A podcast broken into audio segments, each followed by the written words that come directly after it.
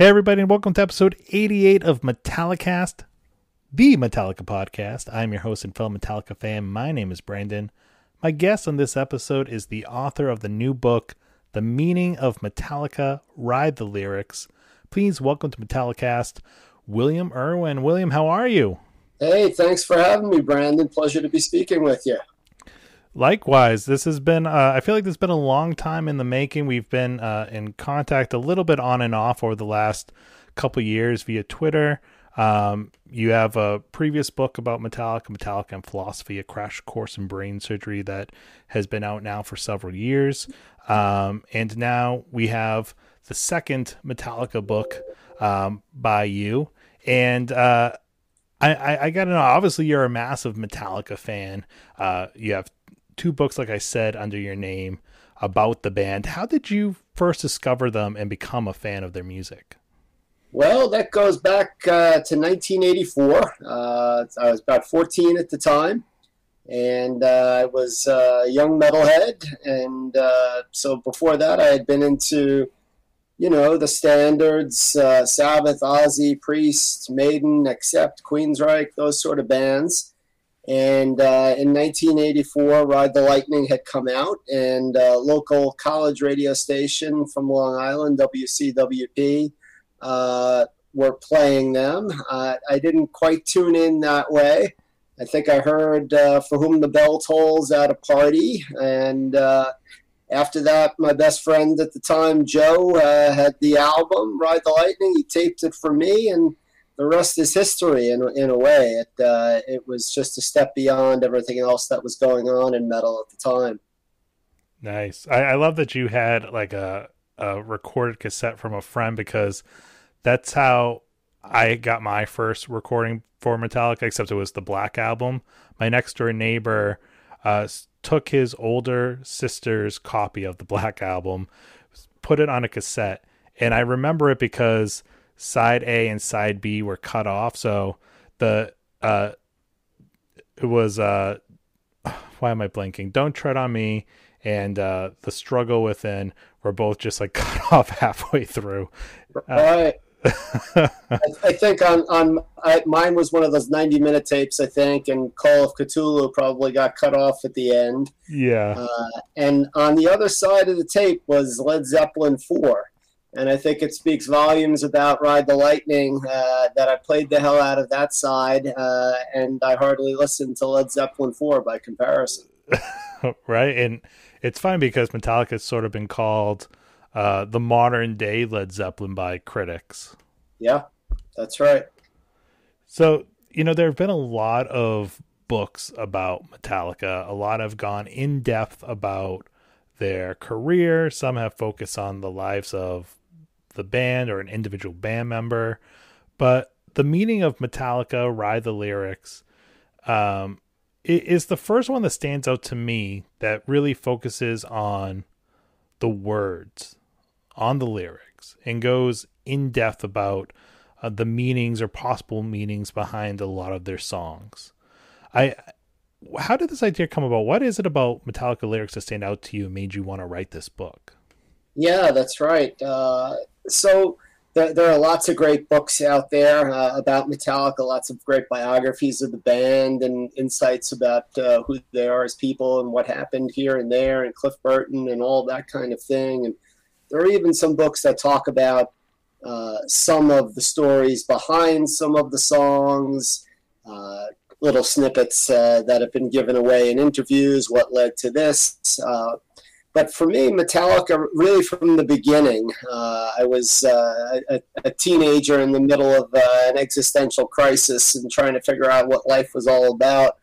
And uh, Metallica spoke to me right from the very beginning, and uh, it's they've been the soundtrack uh, soundtrack of my life ever since. From you know teenage existential crisis through midlife crisis and beyond, and uh, for me, uh, the, the, lyrics have just always spoken. Of course, not every song in the, in the same extent, but uh, it, it's always about, been about uh, message and theme and imagery. And uh, I know some fans uh, tune into to the music, and, and the, the lyrics are sort of an afterthought. But for me, the lyrics have always been right up front and what, what I pay most attention to. And so uh, you had mentioned I have this other book, uh, Metallica and Philosophy. Right. Uh, that's a book that that's uh, really u- uh, used to teach philosophy using Metallica, and I'm the editor of that, and I have about 20 other philosophy professors who uh, contributed to it. And it's about taking all different kinds of things, whether it's the Napster controversy or uh, what changes the band can go through and still be the same band, all, all kinds of issues, in addition to the lyrics. Uh, but I, I, really started writing this particular book uh, the way uh, that's kind of fitting for me uh, as sort of therapy. I had a sort of professional downturn where I had written a novel that was getting rejected all over the place by publishers and agents, and was really feeling scarred by that. And I, I, was writing something about that, and uh, as I'm uh, accustomed to doing, I quoted Metallica.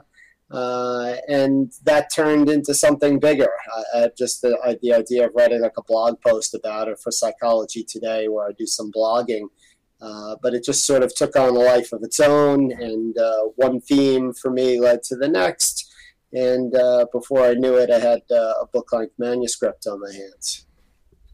That's awesome. I to focus a bit on um, the themes because I really liked how you structured the book. Each chapter it focuses on a general theme, and then from there you dive deeper into select songs that focus on the theme, whether it's addiction or uh, death, or I believe religion is one of them. Um, what what made you kind of think about structuring the book in this way rather than do you know go album by album or song by song or some kind of more uh, chronological or alphabetical order? Yeah, uh, I mean that would have made sense from a purely straightforward logical structure, right? Uh, take one album at a time, one song at a time. Uh, but that's never the way that the band has has spoken to me. Uh, and I mentioned how I started writing this as almost kind of therapy for myself in response to uh, kind of a downturn or disappointment. Uh, right. The final chapter of the book is titled Resilience. Uh, rise again and show your scars. and I was writing about the uh, the song Broken, Beaten, Scarred, uh, which has that line in it, Rise Again, right? And uh, also bringing in Atlas Rise. Yeah. Uh, and, and so I was writing about that kind of thing. And as I was writing, I had that one quotation that I was going to, it led to another, led to another. And all of a sudden I had, uh, you know, what amounted to a book chapter on the theme of resilience, analyzing different Metallica lyrics. And other topics uh, made even more sense that way. For example, addiction has been a theme that, that's run from uh, at least Master of Puppets uh, up through Hardwired to Self Destruct, and uh, the way in which uh, the different songs speak to each other, and the way in which, in some ways, uh, a picture of Hetfield himself emerges as you look at the reflections through the lyrics across time and over albums. Right. I uh, really liked how the book too, um, you know, to was really uh, as part of the deep dive. It did not gloss over any of the catalog. Like there's so many. Um, you know, one thing about Metallica, there are people out there like myself who like every album, but then there are people who like you know certain eras of the band. They focus on the first three albums or the first five records or uh, maybe they're a newer fan and they they only focus on the last couple releases, or they you know they focus on every album but Saint Anger or what. And I, what I liked was that your book dives into these themes and brings out songs from each album. Was that uh, was that intentional, or was that just did that just sort of happen naturally during the process? Well, I would have felt negligent by the end of the book if I hadn't done that, but it really did come about organically because although I have favorite albums and favorite eras and that sort of thing, uh, I, I, deeply appreciate every Metallica album and uh, find a lot to treasure uh, on, on each album. So uh, we go all the way from Kill 'Em All up through Hardwired to Self Destruct. I even have the Beyond Magnetic EP in there, get some yeah. representation. and uh, so yeah, I mean, all, all of it speaks to me, and it, and it's it's funny the way that you mentioned uh, the way different people uh, have uh, their sort of fandom devoted to particular albums or eras, and ha- having uh, written about Metallica and talked to a lot of Metallica fans for, for many years, it's it's it's really interesting to me the way they really have become almost generations of Metallica fans, oh, by yeah. which I don't even mean necessarily fathers and sons, but like each album gives birth to a new generation of fans. And the that the album that uh, you discovered the uh, the band with really tends to speak most loudly uh, to you. I found it's not uh, a hard and fast truth for every fan, but uh, you know, for example, I mean, uh, I'm one of those old guys, you know, who start pretty early on with the band, and you know, the the Load albums are not my favorite. Uh, I like them, uh, and I have a lot of real appreciation for a number of songs and the you know the themes and the poetry of those songs. But it, it strikes me that if if I were 15 when Reload came out, and I bought it with my own money uh, and listened to it a thousand times. That might be my favorite Metallica album too. Uh, there, there, right. There's something about that being of a certain age and uh, making a certain investment uh, in the album and in the band, and and it really sticks with you that way. Absolutely, which is why pretty much every guest that comes on here, the first time they're on, I start with the same question like when did you get into the band because you get so many varied answers you know I've had people on the podcast that you know like I was at their first club gig you know with Mustaine and Ron McGovney uh, in the band. And then other people you know were like well Death Magnetic was the first album I ever owned by them. Uh, and it's all like you said a generational thing. The it it, it shows your age but not in a bad way. And it's great to see a band with 40 years of relevancy, not just being around for 40 years, but 40 years of relevancy where people have all these different entry points. And, and you know, for me, my entry point, like I said, was the Black Album. Um, and I was in, like you were just saying, I was in middle school when Load Reload came out. So I would not necessarily say those are my, you know, two of my favorite Metallica albums, but I hold them in very high regard because uh, and and I and they have a deeper meaning to me than I think you know a lot of older Metallica fans would, or maybe some newer Metallica fans would, because that's like you were saying. I was in middle school buying Reload the first day it came out. That that that's part of my childhood. It's part of my DNA.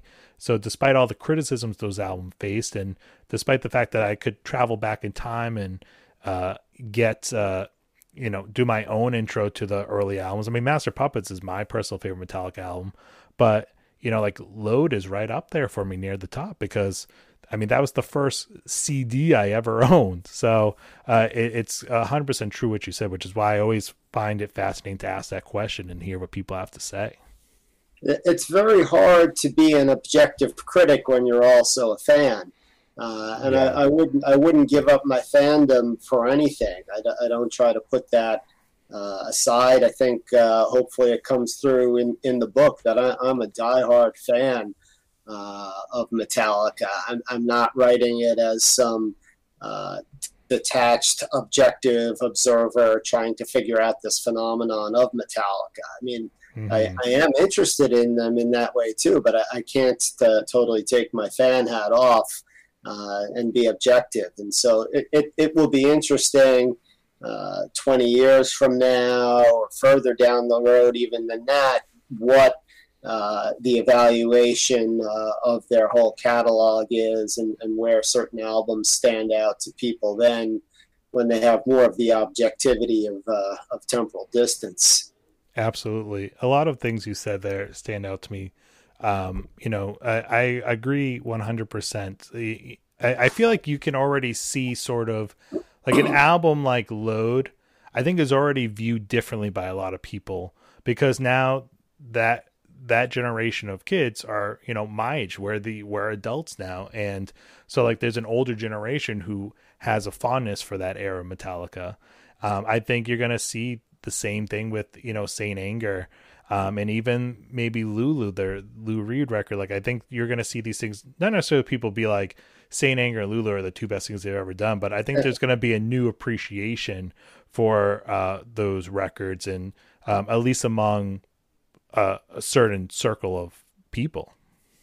Oh, I, I, I think you're right. Uh, I mean, it, it's a shame to me that, that a number of guys of my generation and, and women uh, really uh, have some of the disdain that they do for uh, the Black Album and or the Loads because it, it really is more about personal disappointment than it was, you know, looking at what Metallica did.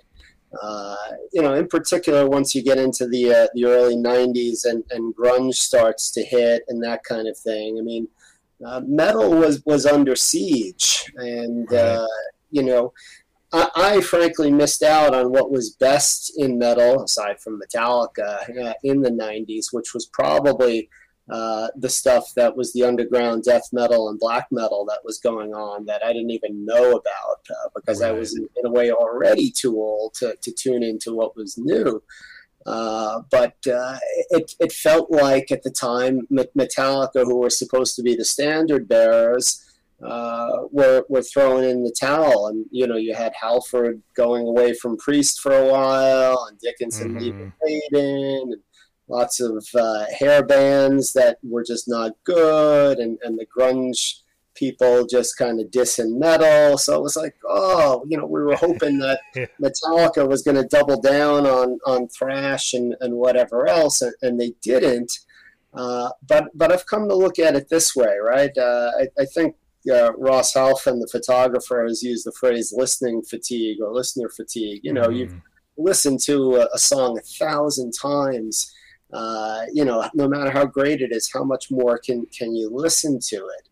Uh, and I have something to say about that too, in terms of how I wrote the book. I'll, I'll tell you in a moment. But uh, th- there's also style fatigue, uh, and and if if if you're tired of hearing uh, Master of Puppets for the ten thousandth time, how much more tired must Hetfield and Ulrich and you know right.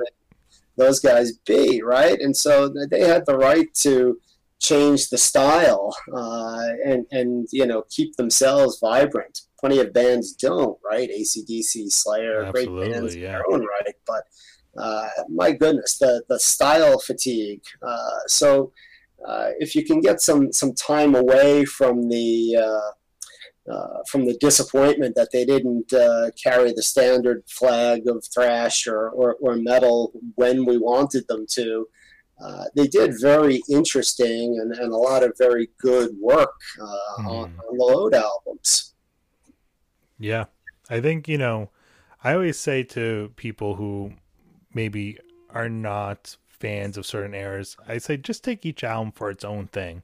I know it's difficult to do because, you know, they, they're the biggest metal band of all time. And I mean, they have some of the most classic albums and biggest albums of all time. But if you can take each album its own thing, I think you will at least walk away appreciating a bit more.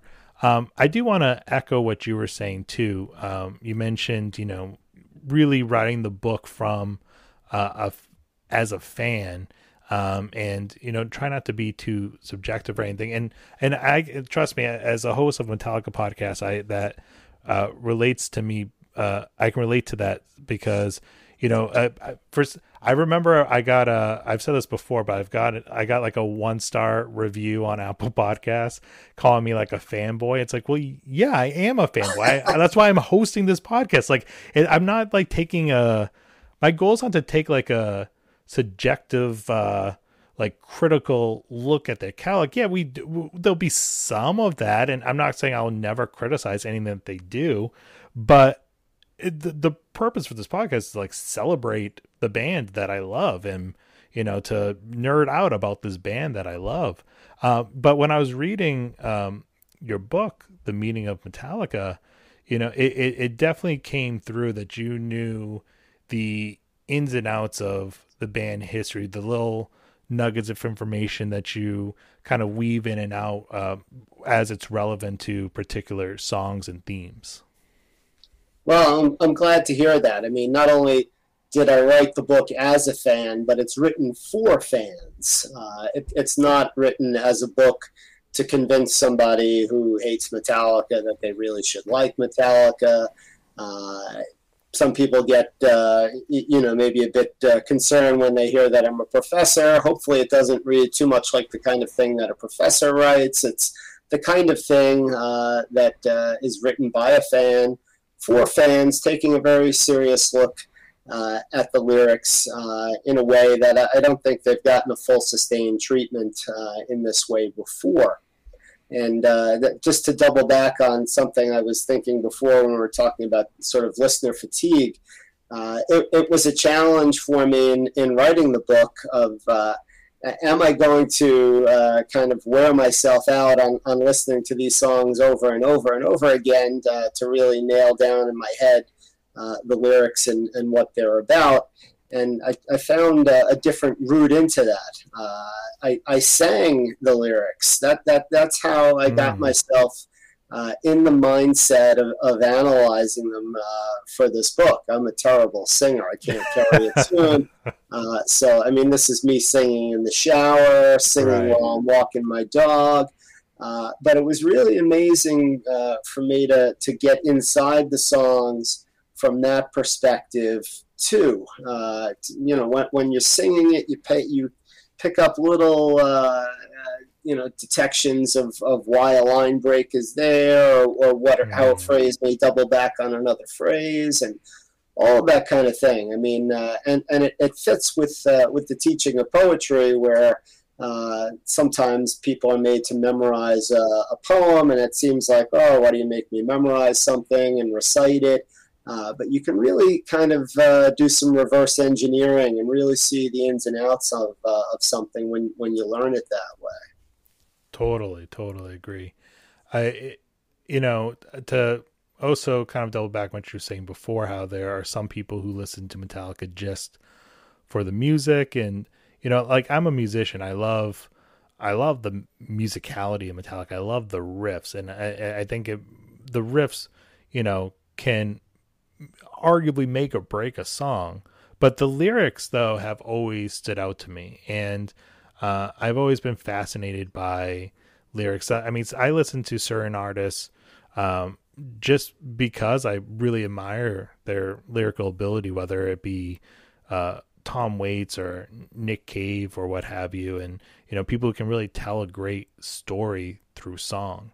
And I've always thought that, you know, I, my personal opinion is that James Hetfield is generally an underrated lyricist. Um, you know, I, I, know they've been sort of dubbed at, at, least once upon a time as like the thinking man's heavy metal band because they mostly stayed away from a lot of the cliches, you know, in fantasy and partying and all that type of stuff. Um, but I think, despite the fact he's written some of the biggest songs of the last forty years, it sometimes his lyrics are overlooked. Do you would you agree with that that he's sometimes an overlooked lyricist and where would you sort of rank him as a lyricist in the grand scheme of uh, not just metal but rock history? Well, I mean, I, I would go a lot further than uh, than overlooked or underrated. I mean, I think he really is uh, at at the very top uh, as a composer of rock poetry. I mean, uh, when you say rock poetry, uh, you, you, have to keep in mind, and I'm sure our listeners realize this, it's not like looking at the lyrics uh, on a printed page and, and they're the same thing as looking at Wordsworth or Shakespeare. Those, those are just different mediums. They're, yeah. they're written in different ways. Uh, this is this is words uh, that are meant to be accompanied by uh, music, and so uh, that's another way in which the book is written for fans, right? There's a lot of quotation and discussion of the lyrics, and uh, mm-hmm. I'm sort of counting on the uh, reader to be hearing the song in their own mind uh, as they're uh, as they're reading the, the lyrics. Right. And uh, I mean, for for my money, there is no better lyricist in metal. I, I, won't claim to know in, in, know well at all the metal that uh, falls in the, the genres of, uh, of death metal and black metal. And I know there's a lot of uh, great stuff that goes on there that a lot of people think very highly of. Uh, but uh, I, I, put him at the top of, uh, of metal lyricists, and, and frankly, I, I think he stands uh, well in comparison to uh, lyricists of any popular genre. I put him uh, I'm not a big Dylan fan. Uh, Dylan got the Nobel Prize for his uh, his lyrics, though. I don't think Hetfield's going to get that anytime soon or in my lifetime. Right, yeah. Uh, and you have to get it in your lifetime, or they don't award it. So I don't think he's going to get it. Yeah. Uh, but I think he's no less deserving, quite frankly. Uh, mm-hmm. I mean, he, he's he's written the the soundtrack to many many people's lives. people have found meaning, purpose, solace comfort, uh, everything uh, in those lyrics, and uh, and just the span of themes as I, I, list them out in the table of contents, right? From religion to addiction, death, war, justice, uh, control, resilience. I mean, he, he's really very self searching, which is not to say that every song is about himself. A lot of them are. Uh, putting forward characters and uh, narrators as any good poet will do but uh, he doesn't uh, he doesn't often phone it in. Sometimes he does, but he doesn't often phone it in when it comes to lyrics. I mean, you get the sense that uh, this is a guy who uh, was not gifted with uh, a voice that many people would have picked out to be the voice of a lead singer, but he was thrust into the position where he needed to be the lead singer of this band, even though he considered for various times uh, could they get John Bush or Glenn Danzig or, or whoever else. Right. Uh, but but he made a he made a virtue of uh, of his voice. He owns that voice. Uh, I mean, the way that Bob Dylan owns his voice with his odd phrasings and, and his odd nasal pronunciation, and the way you know Johnny Cash owned his voice with uh, I mean the deep uh, deep bass, but uh, not a great sort of singing range. I mean, uh, mm-hmm. Hetfield does the same with his voice. Uh, and uh, he may never have really thought uh, that he was going to be a lyricist either, but thrust into the position, he really rose to the challenge and has developed magnificently over the decades. Absolutely. And, you know, I would say I've said this before on the podcast. Very, I think, underrated vocalist too. He's really coming to his own, and um, you know, whether it's his the falsetto that he can pull out, or uh, you know, he, he's he's got more range than some people give him credit for. And even if you take all the technicality out of it, he just has that signature voice. As soon as you hear him, you know it's Hetfields. And think about how many people since then has have tried to, you know, rip them off or rip off that style. Oh yeah, and it it just doesn't sound right. Uh, I mean, uh, a, a, theme that I, I trace through the uh, through the book, although it doesn't get its own chapter title, is authenticity. Uh, and and Hetfield has always been about being the real thing and being true to himself. Uh, and that comes across uh, in the sound of that voice. And he wasn't really trying to copy somebody else. I mean, sure, he's inspired by other vocalists uh, with certain songs and certain uh, uh, certain things that he does, but uh, really, he's making a virtue out of who he is and, and the voice that he has. Absolutely. Now, I'm hoping I'm not putting you on the spot too much with this one, but what are some of the Metallica songs that the lyrics really stick out to you the most? Oh yeah. Well, I mean, uh, wh- where to even begin, right? Uh, but but I very much like the uh, the songs about addiction because uh, you see those really from uh, Master of Puppets all the way up through Hardwired to Self Destruct. I mean, Master of Puppets is a song about addiction, uh, and and it's fascinating about who the master of puppets is, right? It, it's really not the drug, even it's it's the person himself, the addiction itself, and not even realizing uh, what it is that's driving him. And uh, th- this is a, a theme uh, where I really enjoy uh, a couple of uh, deep cuts on. Uh, on Reload, Low Man's lyric is a song that has some of my very favorite lyrics uh, in it, in, including uh, the uh, the line that I think is quite telling, where he uh, says, "Confess all to the rain." uh, in the uh, the narration of the story, uh, the uh, the narrator is basically out in an urban setting by kind of a trash fire. You can picture right. the homeless people, right? And it's it's going to rain. Even the homeless people are retreating, and he's telling the truth about himself out loud in this setting. Uh, if anybody were to walk by, they could hear it, but of course, nobody is going to walk by.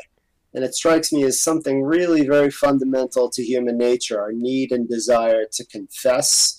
Uh, and to uh, to admit. Uh, there have been websites and, and things like that where you can go and, and dump and post anonymously and that kind of thing. And uh, I, I, I, take that uh, that phrase "confess all to the rain" to be, in a way, what's going on uh, with Hetfield as he's writing that song. He's writing about a character who's a drug addict, but he's coming to grips with his own alcoholism, uh, struggling with it uh, in particular at that time.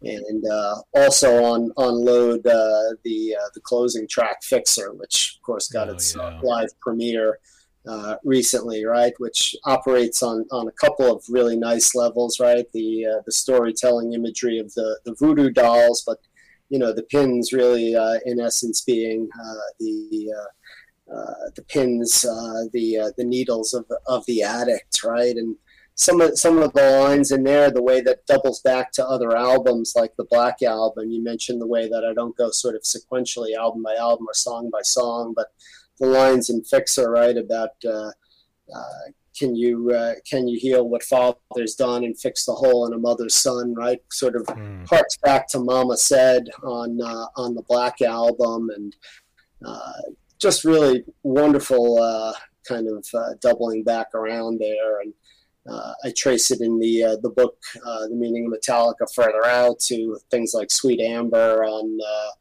uh, Master of not Master of Puppets. Nobody's going to make that. Saint Anger. And so th- th- those are just some of my favorites. but where do where do you begin? Where do you end? Really?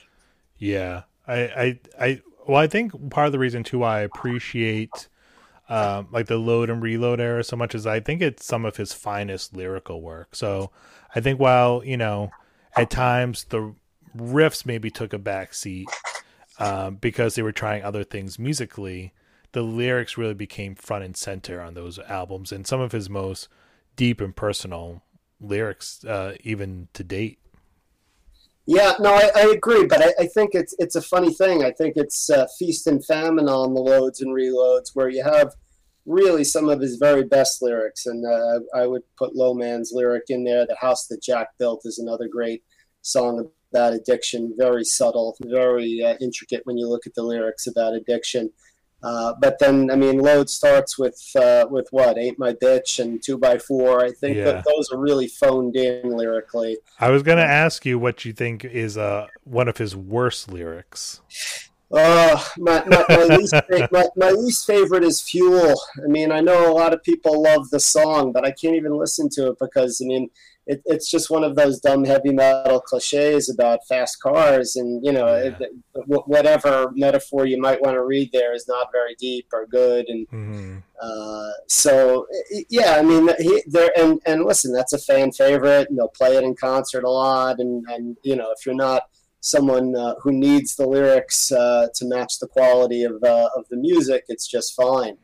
Uh, but uh, yeah, so you will not be giving him fuel or fire or anything that he desires. Is that what I'm gathering? No, uh, you know, I'm, I'm, sorry to disappoint, and I almost hesitate to say it because I mean, every song in Metallica's catalog is somebody's favorite. Of course, uh, yeah. And so, somebody who's listening to this podcast, Fuel is probably their favorite, and maybe they even I mean, maybe they even derived uh, inspiration from uh, from the music. You know, you could see yourself getting psyched up to that, uh, sure. particularly if you're a young kid uh, or, or, whatever. So I don't, I don't mean to to diss anything. No, I know. Uh, but uh, if I'm trying to be a bit objective, there you go. I mean. looking back to earlier songs, I mean, I, I, would put "Jump in the Fire" as among their their worst songs uh, lyrically. Uh, some mm-hmm. people don't like it musically either. I, I, I, like it quite fine, but uh, that was as close uh, as they came to uh, you know the sort of uh, heavy metal Satanism, uh, Yeah. devil stuff. You know, Yeah. uh, I, I- I think Kill 'Em All, though it probably is their weakest album lyrically, is excellent for what it is. I mean, for an album, you know, by whatever 19, 20 year old kids, right? Uh, and, and writing that stuff in, in the sort of uh, genre of heavy metal fantasy, you know, before Game of Thrones was Game of Thrones or whatever, you know, Tolkien esque or, or whatever, Phantom Lord and the Four Horsemen. I mean, that's great stuff that way Mhm. and it, and it really was uh, a mission statement for the band, right? I mean, you know, they were on a mission, right, to to really spread that heavy metal gospel. And uh, I didn't get to see them that early on. Uh, the first concert I saw was uh, Master of Puppets tour. Uh, opening for Ozzy. Uh, Awesome. Thankfully, I saw Cliff Burton. That's what my claim to fame there uh, and then I saw them on the same tour uh, later on uh, with with uh, with Jason. But man, they were on a mission. They were fierce. Uh, there was just something about it, okay, and and uh, I, I, I don't get the same intent. I've I've not seen the same intensity uh, a- anytime recently from the load era on live. Now I understand different people have different experiences of that if the first time you're ever seeing them is on is on load, I mean, I'm sure they come across uh, intense to you there, but uh, but it, it just seemed, and, and these days it, it really seems to me much more like a greatest hits show that they're putting on, almost the way that you see, uh, you know, the Rolling Stones or something do. yeah. Th- those 40th anniversary shows would have been great to be at, and those were something special and and, and different, and they, they were really played for uh, you know the hardcore fans rather than for somebody who's there as a kind of uh, dilettante or wanderer or tourist or whatever. Right. No mad vagabond. there you go. well, yeah, I was thinking while you were uh, talking about all that, you know, there are those moments in the catalog where they, you know, kind of dip their toe into some more cliche stuff, and it, or it, it you know, like something on like Fuel, I think is pretty much on the surface. You know, it's about his love of hot rods. Um, there's not much deepness there, but there are a lot of times in the catalog um, where I do think they they'll take even if it's kind of a metal stereotype, but they'll but they'll go deeper. Like if if you take um, a song you mentioned Fix It, if you take that on the surface, you're like a metal song about voodoo, like whatever. But when you really look at the lyrics and what he's saying, it goes way deeper than you know practicing voodoo on a doll.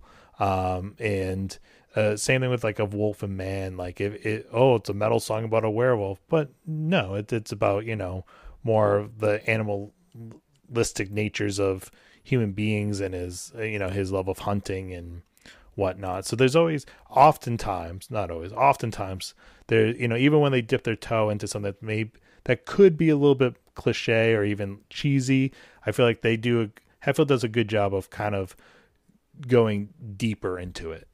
Oh yeah, I mean those are two great examples that, that you singled out, and I, I, I give them both treatment in uh, in the book uh, of Wolf and Man. Right, it, it could easily be a kind of an Ozzy Osbourne "Bark at the Moon," Right, uh, exactly. a song I love, and, and Ozzy, who I love probably as much as uh, as Metallica.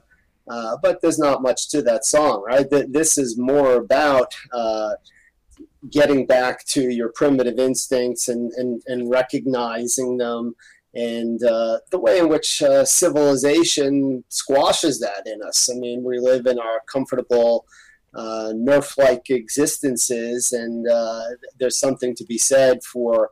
Uh, in the book, I talk about uh, Freud's uh, work, Civilization, and its discontents, and the way in which uh, Freud thought that we really repressed ourselves uh, in order to uh, fit into civilized society. And I think there's a lot of that coming through in of Wolf and Man, and you know, certainly as you mentioned, Fixxxer, right? I mean, if you took that as just uh, like uh, again the connection uh, it, it, there's a connection to Ozzy Little Dolls off of yeah, uh, Diary of exactly. a Madman is the voodoo song and that's cool because Ozzy's singing it you know mm-hmm. uh, but this is not really just a voodoo song it's really more about addiction and uh, the way in which uh, you know we're subject to fate and subject to uh, you know the whims of our own sometimes our own whims and sometimes the whims of others Absolutely.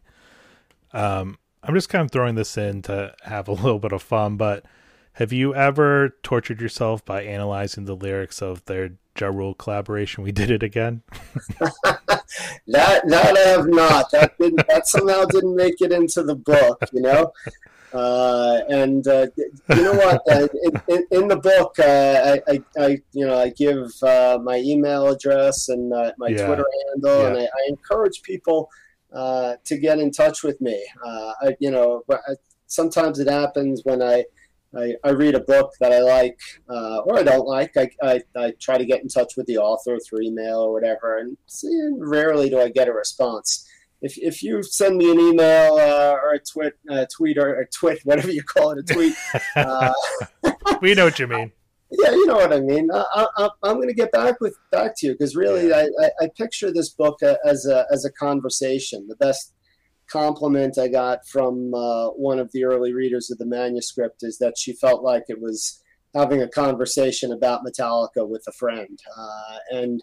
Uh, you know, it's a bit of a one-sided conversation since I'm doing the writing, but I'm inviting anybody who reads it to get in touch with me tell me that I really should have talked about the Ja Rule collaboration and analyzed nope, those. Nobody will be saying that except Ja Rule, I think. But yeah, yeah. well, it would, it would, be cool to hear from Ja Rule. That's fine, right?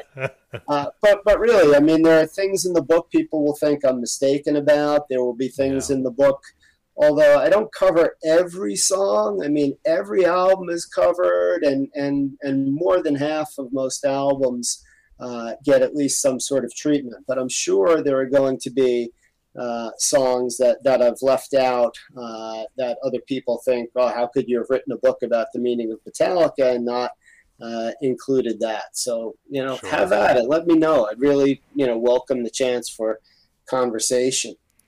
I love that. And, you know, you, you even make mention um, at the beginning of the book about um, I'm obviously paraphrasing here, uh, but you know, not pretending like you are uh, an expert lyric analysis with all the right answers and you know exactly every single reason why Hetfield wrote every single word because you're, you're not him.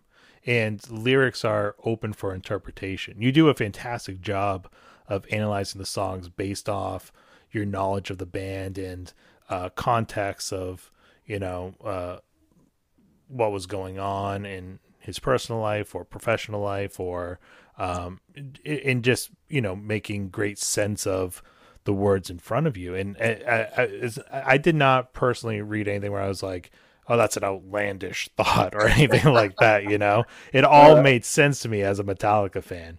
But, you know, it is open for, uh, they are open for interpretation. So what one song uh, means to you might mean something different to me, and James Hetfields might tell us, well, I didn't write about either of those things.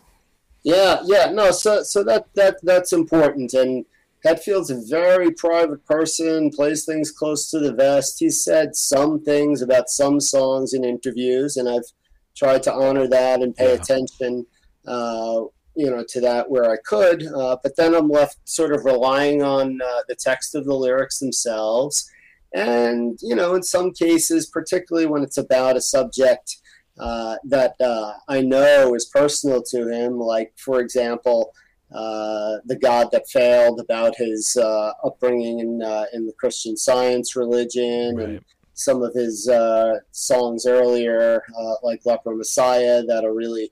harsh on organized religion, you know, I'm bringing that to bear. Uh, I'm also bringing uh, to bear uh, the the timeline of things, right? So, for example, uh, a song like "Don't Tread on Me" has sometimes been misrepresented as uh, a song that was in favor of the first Gulf War, and meanwhile it was written before uh, the first Gulf War. I mean, it just right. happened that uh, the album came out and then it uh, hit popularity. So th- there are things like that uh, that need to be uh, cleared up, and and then there are things where it, it's really very surprising to me. you know, as I said before, trying to get underneath the songs and reverse engineer them a little bit uh, by singing them. Things like uh, may, maybe other people knew this and it was obvious, but I, I had listened to The Unforgiven II, you know, a thousand times probably, and it never dawned on me that the narrator seems to kill the woman in it. Uh, and as I unpack the lyrics uh, in the uh, in the book, as I analyze it, it seems uh, crystal clear. dead sure she'll be there, and now her eyes are closed. I mean, it just uh, so with something like that, uh, I'm, I'm really relying on, on the text of the lyrics and trying to read uh, very closely. Uh, and I'm trying to bring to bear some of the skills that, uh, that I've honed in, in, in, reading and publishing about literature. I mean, I've, I've written and published about Shakespeare and Tolstoy and, and lots of, of heavyweights and developed certain skills for analyzing text that way in terms of looking at metaphors and imagery and wordplay. And uh, I'm not saying Shakespeare, uh, it, that uh, Hetfield is Shakespeare. He, he, might be Bob Dylan, uh, but he's not Shakespeare. Uh, but uh, the same sort of tools really do help bring, uh, I think, uh, more of an appreciation to what he's doing with the lyrics. Awesome. Well, where can everybody reach you to carry on this discussion? Yeah. Uh, so if I can say Twitter right or tweet right, uh, uh, I'm at William Irwin, right? So that's my name, I R W I N 38. And uh, people can get me through email too. Uh, my email is, again, my name, William Irwin, at kings, K I N G S dot edu you know, please pick up the book, read it, uh, get in touch with me, tell me what I got right, tell me what I got wrong, tell me what's missing. Uh, you know, I don't expect uh, Metallica fans to uh, to just say uh, yes, this is it and we're done, right? I mean. Yeah. Uh, I think this is a conversation about Hetfield's lyrics that really deserves to be had at a, at a, a, you know a sophisticated level, the way that people have been doing it with Bob Dylan and other rock poets. So let's do it. Uh, let let's uh, you know let's really do it. I love it. I think it's long overdue. Um, we're recording this before the book is out, but by the time this episode is released, the book will be available everywhere. It's called "The Meaning of Metallica." Ride the lyrics. What's the best way listeners can get their hands on this book?